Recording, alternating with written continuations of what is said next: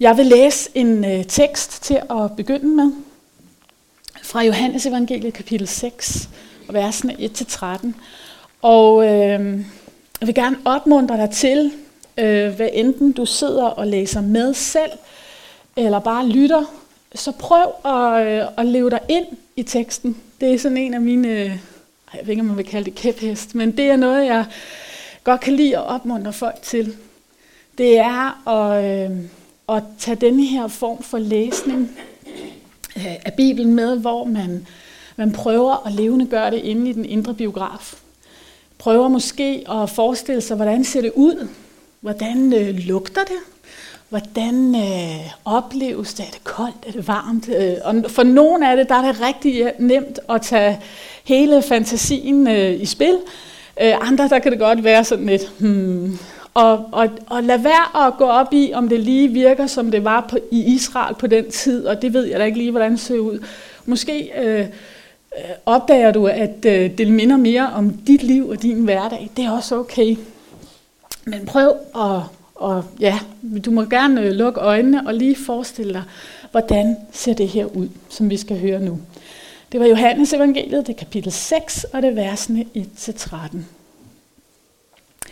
Derefter tog Jesus over til den anden side af Galileas sø, Tiberias sø.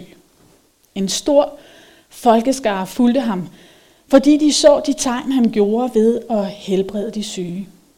Men Jesus gik op på bjerget, og der satte han sig sammen med sine disciple.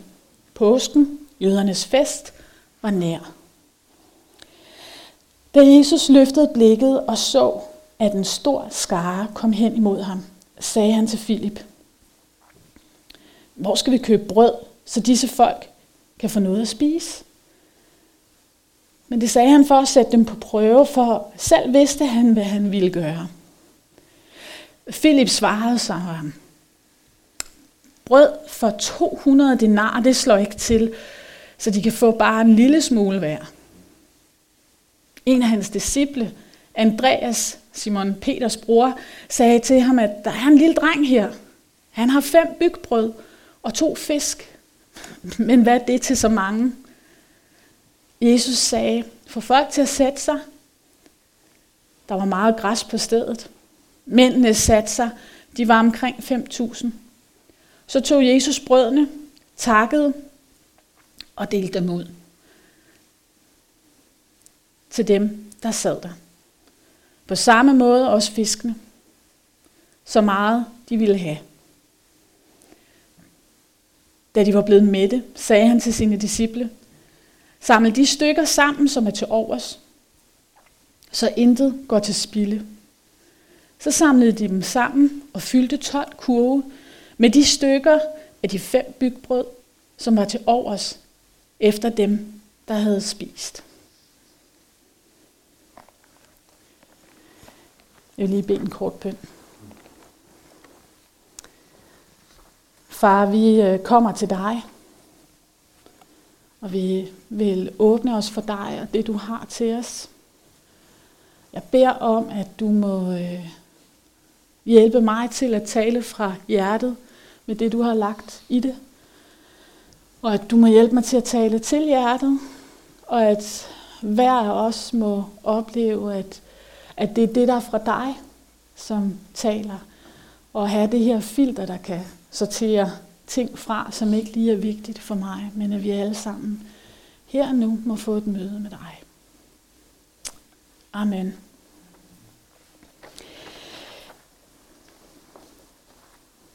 Hvis jeg lige skal blive det her med at levendegøre teksten, så håber jeg, at hvis der er noget særligt, der har talt til dig, et eller andet, du undrer dig over, eller en særlig detalje, så prøv at holde fast i den, fordi det kan måske være den, og ikke så meget det, der er i min prædiken, som du skal grunde over og snakke med Gud om.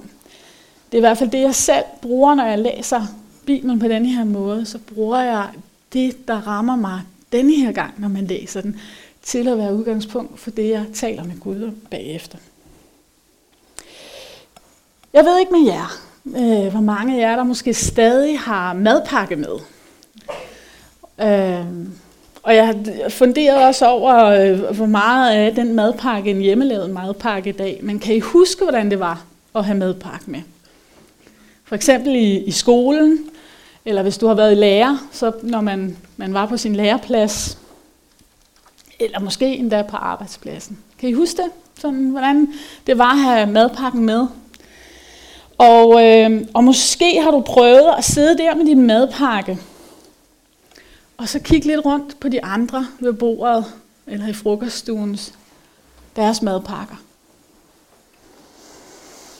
Hvad enten det måske har været sådan en bulet blik madkasse, det havde jeg, da jeg var sådan børnehavealder, eller om det var sådan en plastik, jeg havde en rød plastik, jeg tror det var rustig, hvor man kunne, hvis man satte låget på den ene måde, så var den smal, og på den anden måde, så var den høj.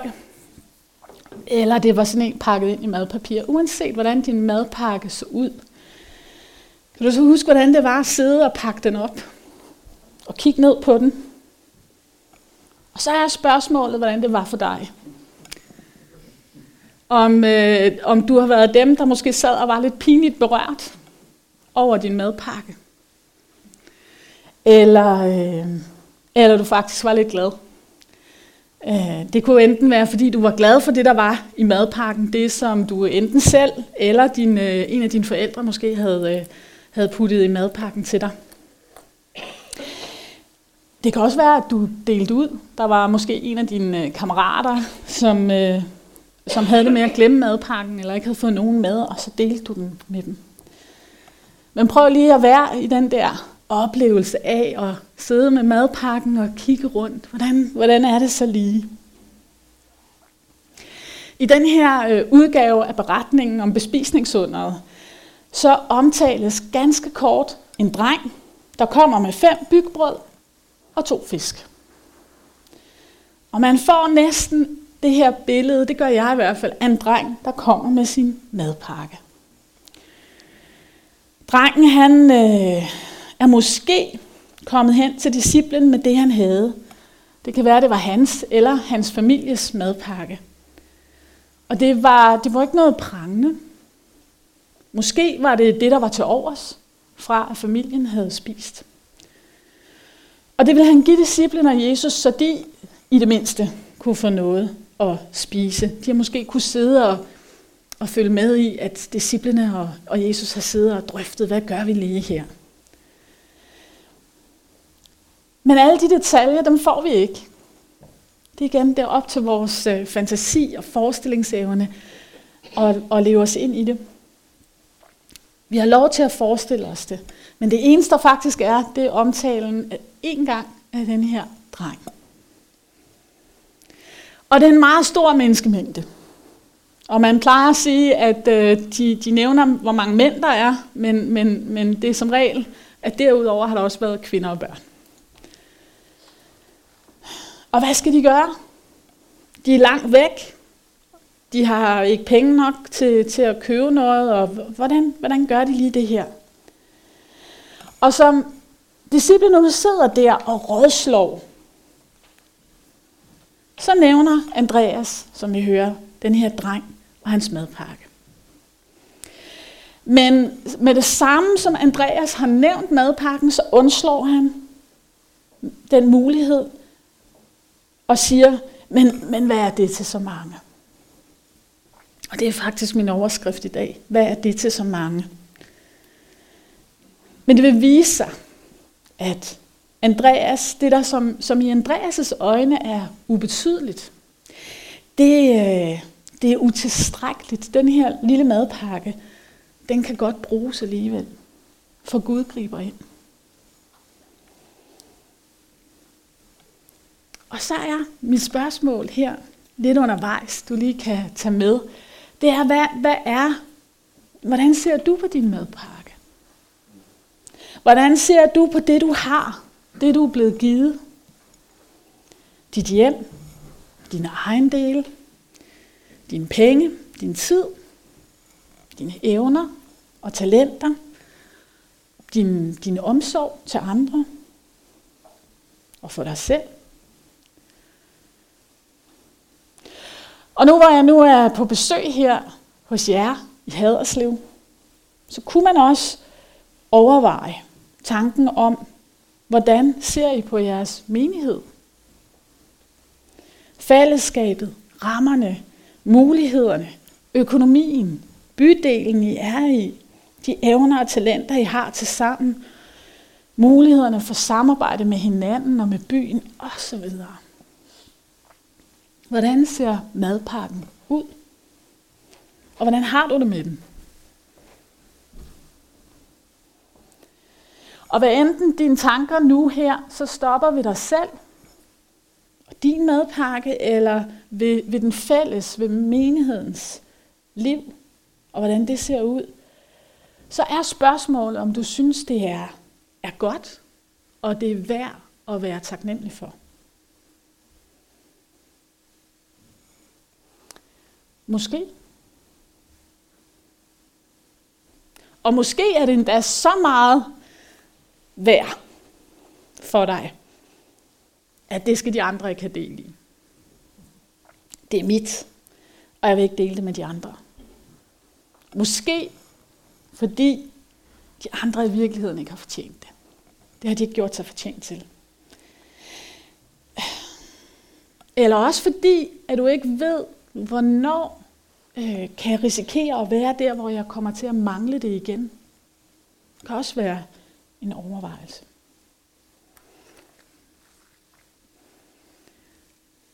Eller også så tænker du lidt som Andreas. Så er det der, du kan finde den største genkendelse. Fordi hvad er det værd? Og det kan ikke bruges af andre. Og der er jo alligevel ikke nok. Altså, det jeg har bydet ind med, det er jo ikke nok til, at det her kan lykkes, at det her kan ske. Og du synes måske, du er faktisk i en situation, hvor der knap nok er nok til dig selv og dine. Måske ser du mest på det, du ikke har, eller det, der ikke er. Det, der mangler. Og hvor lidt det synes i sammenligning med de andres. Når det er det personlige, så kan det være, at man kigger på, hvad de andre kan, har overskud til, hvor gode forældre de er, eller hvor meget de har mulighed for at byde ind med enten af tid, eller økonomi, eller noget andet. Og når det er fællesskaber, menighedsfællesskaber, så kan jeg love jer, at så kan vi også rode os ud i den der sammenligning. Det kan jeg mærke selv. Som præst kan jeg sammenligne mig med andre præster og med andre menigheder. De har det og det og det i deres menighed. Og jeg har også hørt noget om, at hvis man er god missional menighed eller et eller andet, så skal man også helst gøre sådan og sådan. Og det gør vi jo ikke her. Og er vi egentlig bare, burde vi overhovedet? Og så kan det bare køre derudad. Så de sammenligninger kan vi også gøre, når det gælder fællesskabet. Vi er i en årstid, hvor kirker har det med at holde høstgudstjeneste. Jeg ved ikke, om I holder det eller har holdt det her. Men i Næstved, der fejrer vi det. Også selvom der faktisk ikke er nogen, der er landmænd mere.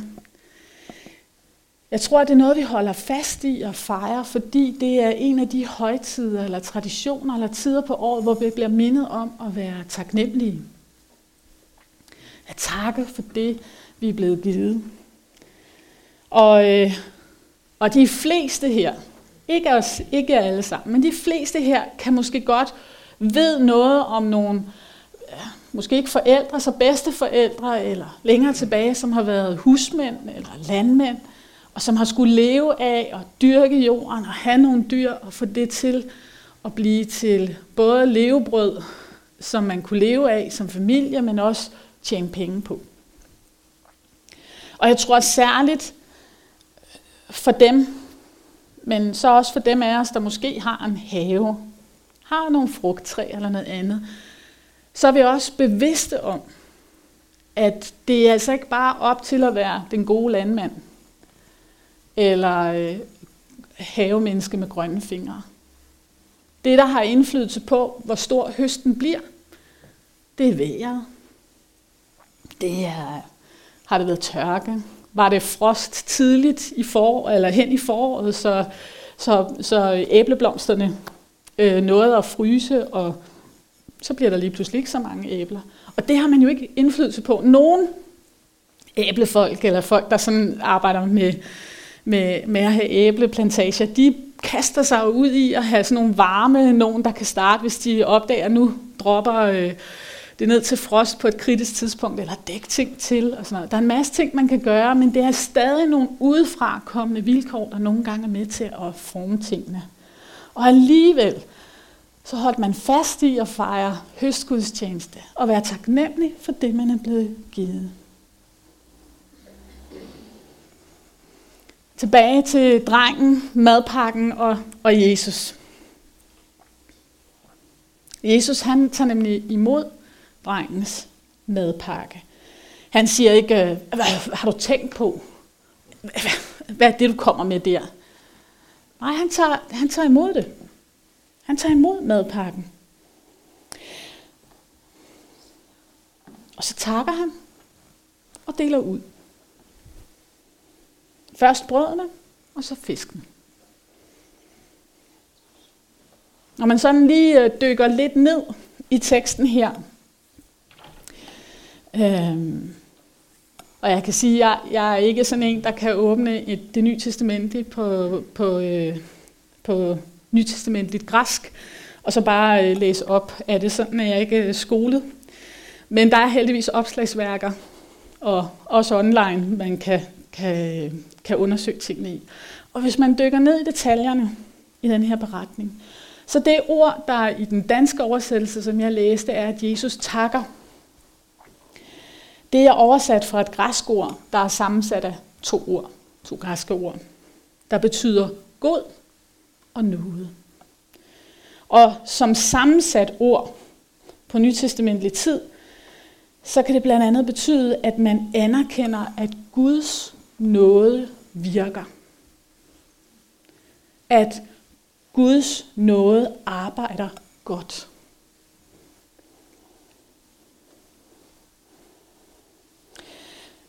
Taknemmelighed. Det kan være en lidt svær størrelse. Det kan godt opleves nogle gange som om, at vi skal tvangsglæde os. Det kan være problematisk at skulle være taknemmelig på kommando. Jeg har prøvet at sidde faktisk den her tid på året, august, september. For nogle år siden var det mest frygtelige tidspunkt. Der var sådan 2 tidspunkter på halvåret. Vi var begge 2 selvstændige. I august der skal ejendomsskatten falde. Den er pænt høj i København. Så kan man jo lade være at bo der, men det gjorde vi jo. Den er pænt høj i København. Og når man var en lille selvstændig virksomhed, så er der halvårlig moms. Så momsen skulle så falde 1. september. Og når vi så kommer til slutningen af september, så skulle afdragene på huset også falde.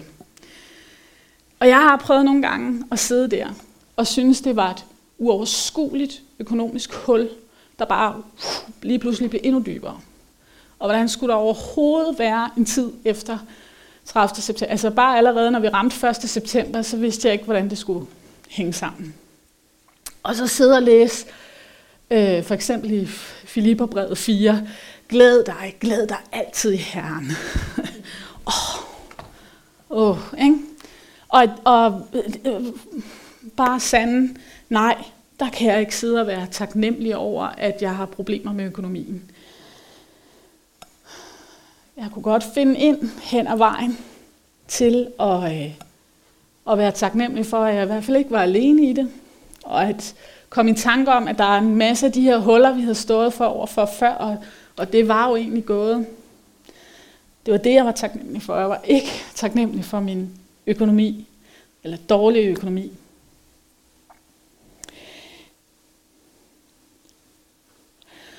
Og der kan det være godt også lige at dykke. Det er det, som det og dem af os, der finder glæde i at dykke ned i skriften og sådan noget. Det der, det kan give særlig gudsnærvær kontakt for nogen.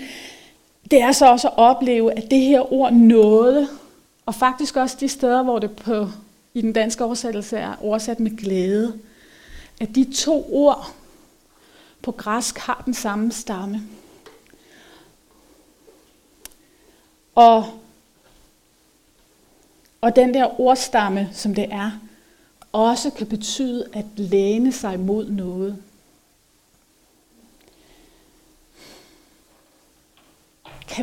Kan vi læne os mod, at Guds nåde arbejder godt? Og hvis du ikke kan se værdien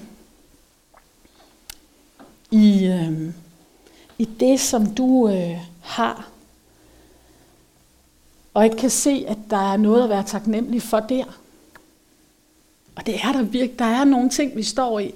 Der må bare sige, der er altså ting, hvor man ikke kan stå her og sige, det skal du bare være taknemmelig for. Ej, det er der altså. Jeg kunne nævne mange ting. Det kan være, at I også kunne nævne dem. Hvis du ikke kan finde taknemmeligheden for det, du har, og det, du kan selv, så kan du måske læne dig ind i og finde støtten i, at Gud kan arbejde godt igennem det.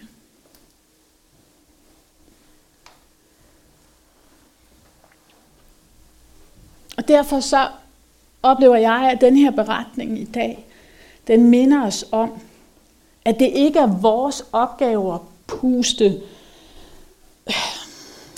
det, vi er blevet givet op, og sige, at det er godt nok, eller at det kan bruges. Men det er heller ikke vores opgave at se ned på det, og sige, det der, det er jo ikke noget værd.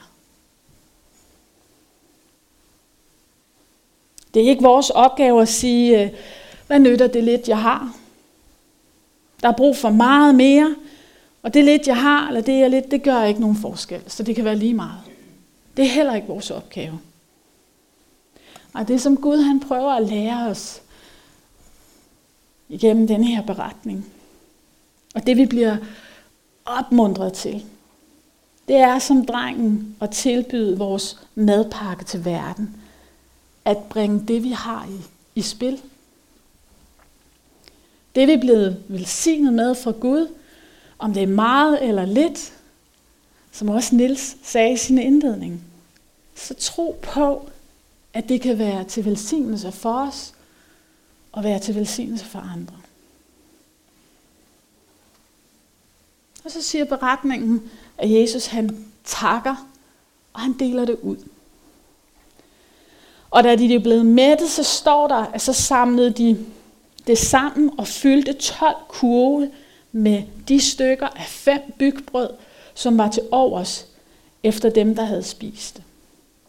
Beretningen her, den pointerer faktisk underets, jeg ved ikke om udspring er det rigtige ord, men den pointerer, at drengens madpakke spillede en rolle.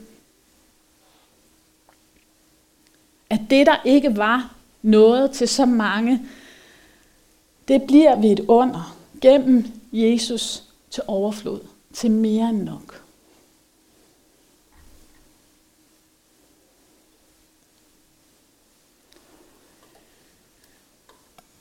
Og tilbage, der står så for os, synes jeg, at blive den der refleksion.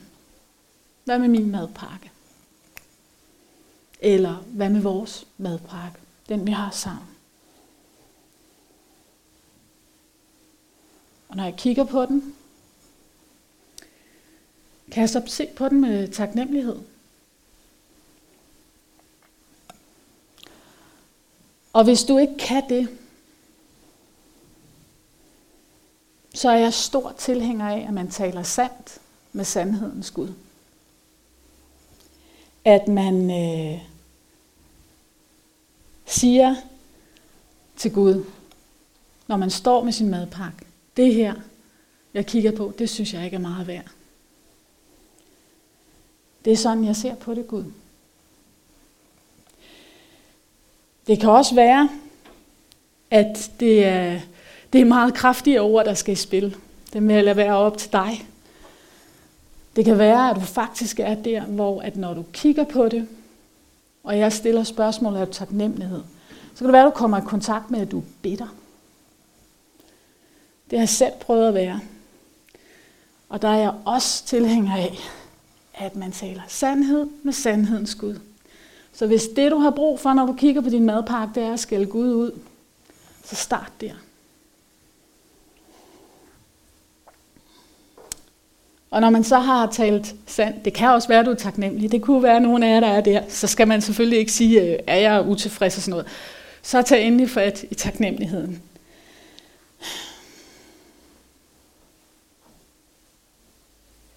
Men prøv også at finde derhen, hvor du så også lytter til Gud. Prøver at se på det med Guds blik, med Guds øjne. Prøver han at fortælle dig, hvordan han ser på det.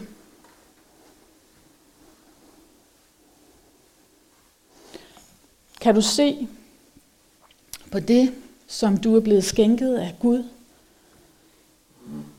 som noget, der er op til Gud og får til at virke godt?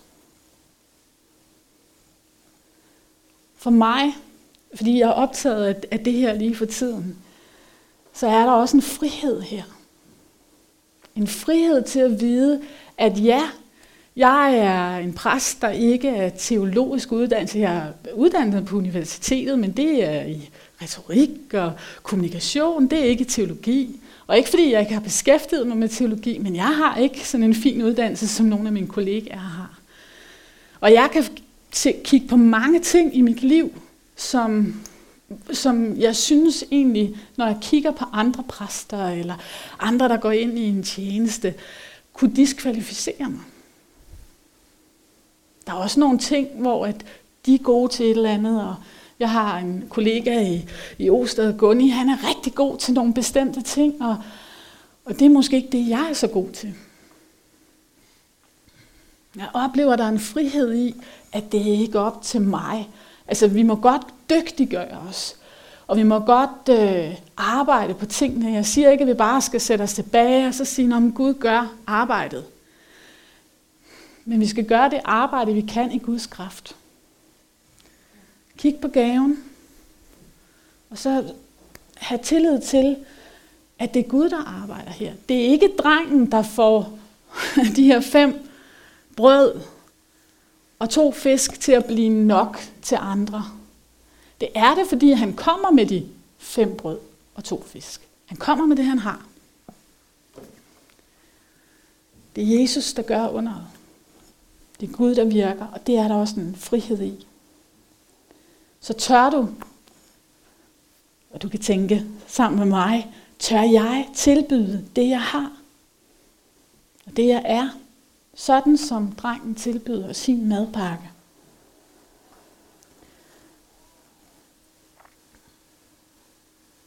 Tager Jesus imod det? Det gør han. Jesus tager imod det. Han viser taknemmelighed. Andre steder i teksten, så står der sådan lidt beskrevet, at han takker Gud. Her i teksten, der står bare, at han takker. Jeg tænker, måske har han også kigget på drengen, så drengen oplever, at Jesus takkede ham også. Og så vender taknemmeligheden mod Gud. Og så deler han ud af det.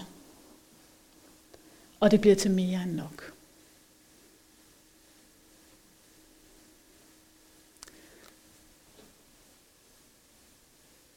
Lovsangsgruppen må gerne komme op, og så vil jeg bede en bøn, inden at vi skal gå ind i en lovsangstund, hvor det, der fylder hos dig, hvad enten det så er det, du har hørt mig sige, eller det, du har bragt med dig, det er der tid til at også reflektere over, og så give sig hen til vores Herre, Jesus. Far i himlen, tak, at du elsker os, og du vil os. Tak, at du velsigner os. Jesus, tak, at du tager imod os. Og du tager imod det, vi er. Det, vi har.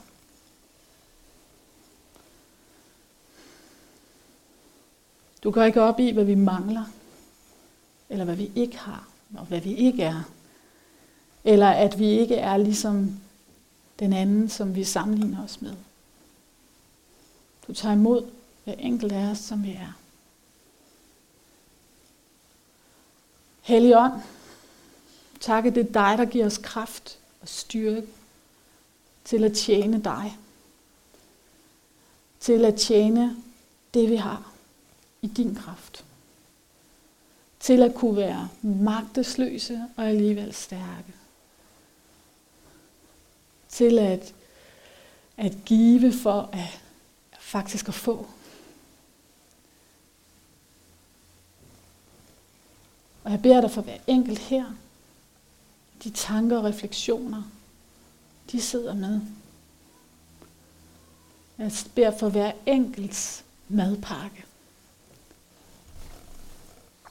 Hjælp dem til at have mod til at være sande og ærlige sammen med dig, sandhedsgud. Men også til at være stille og se på det med dine øjne.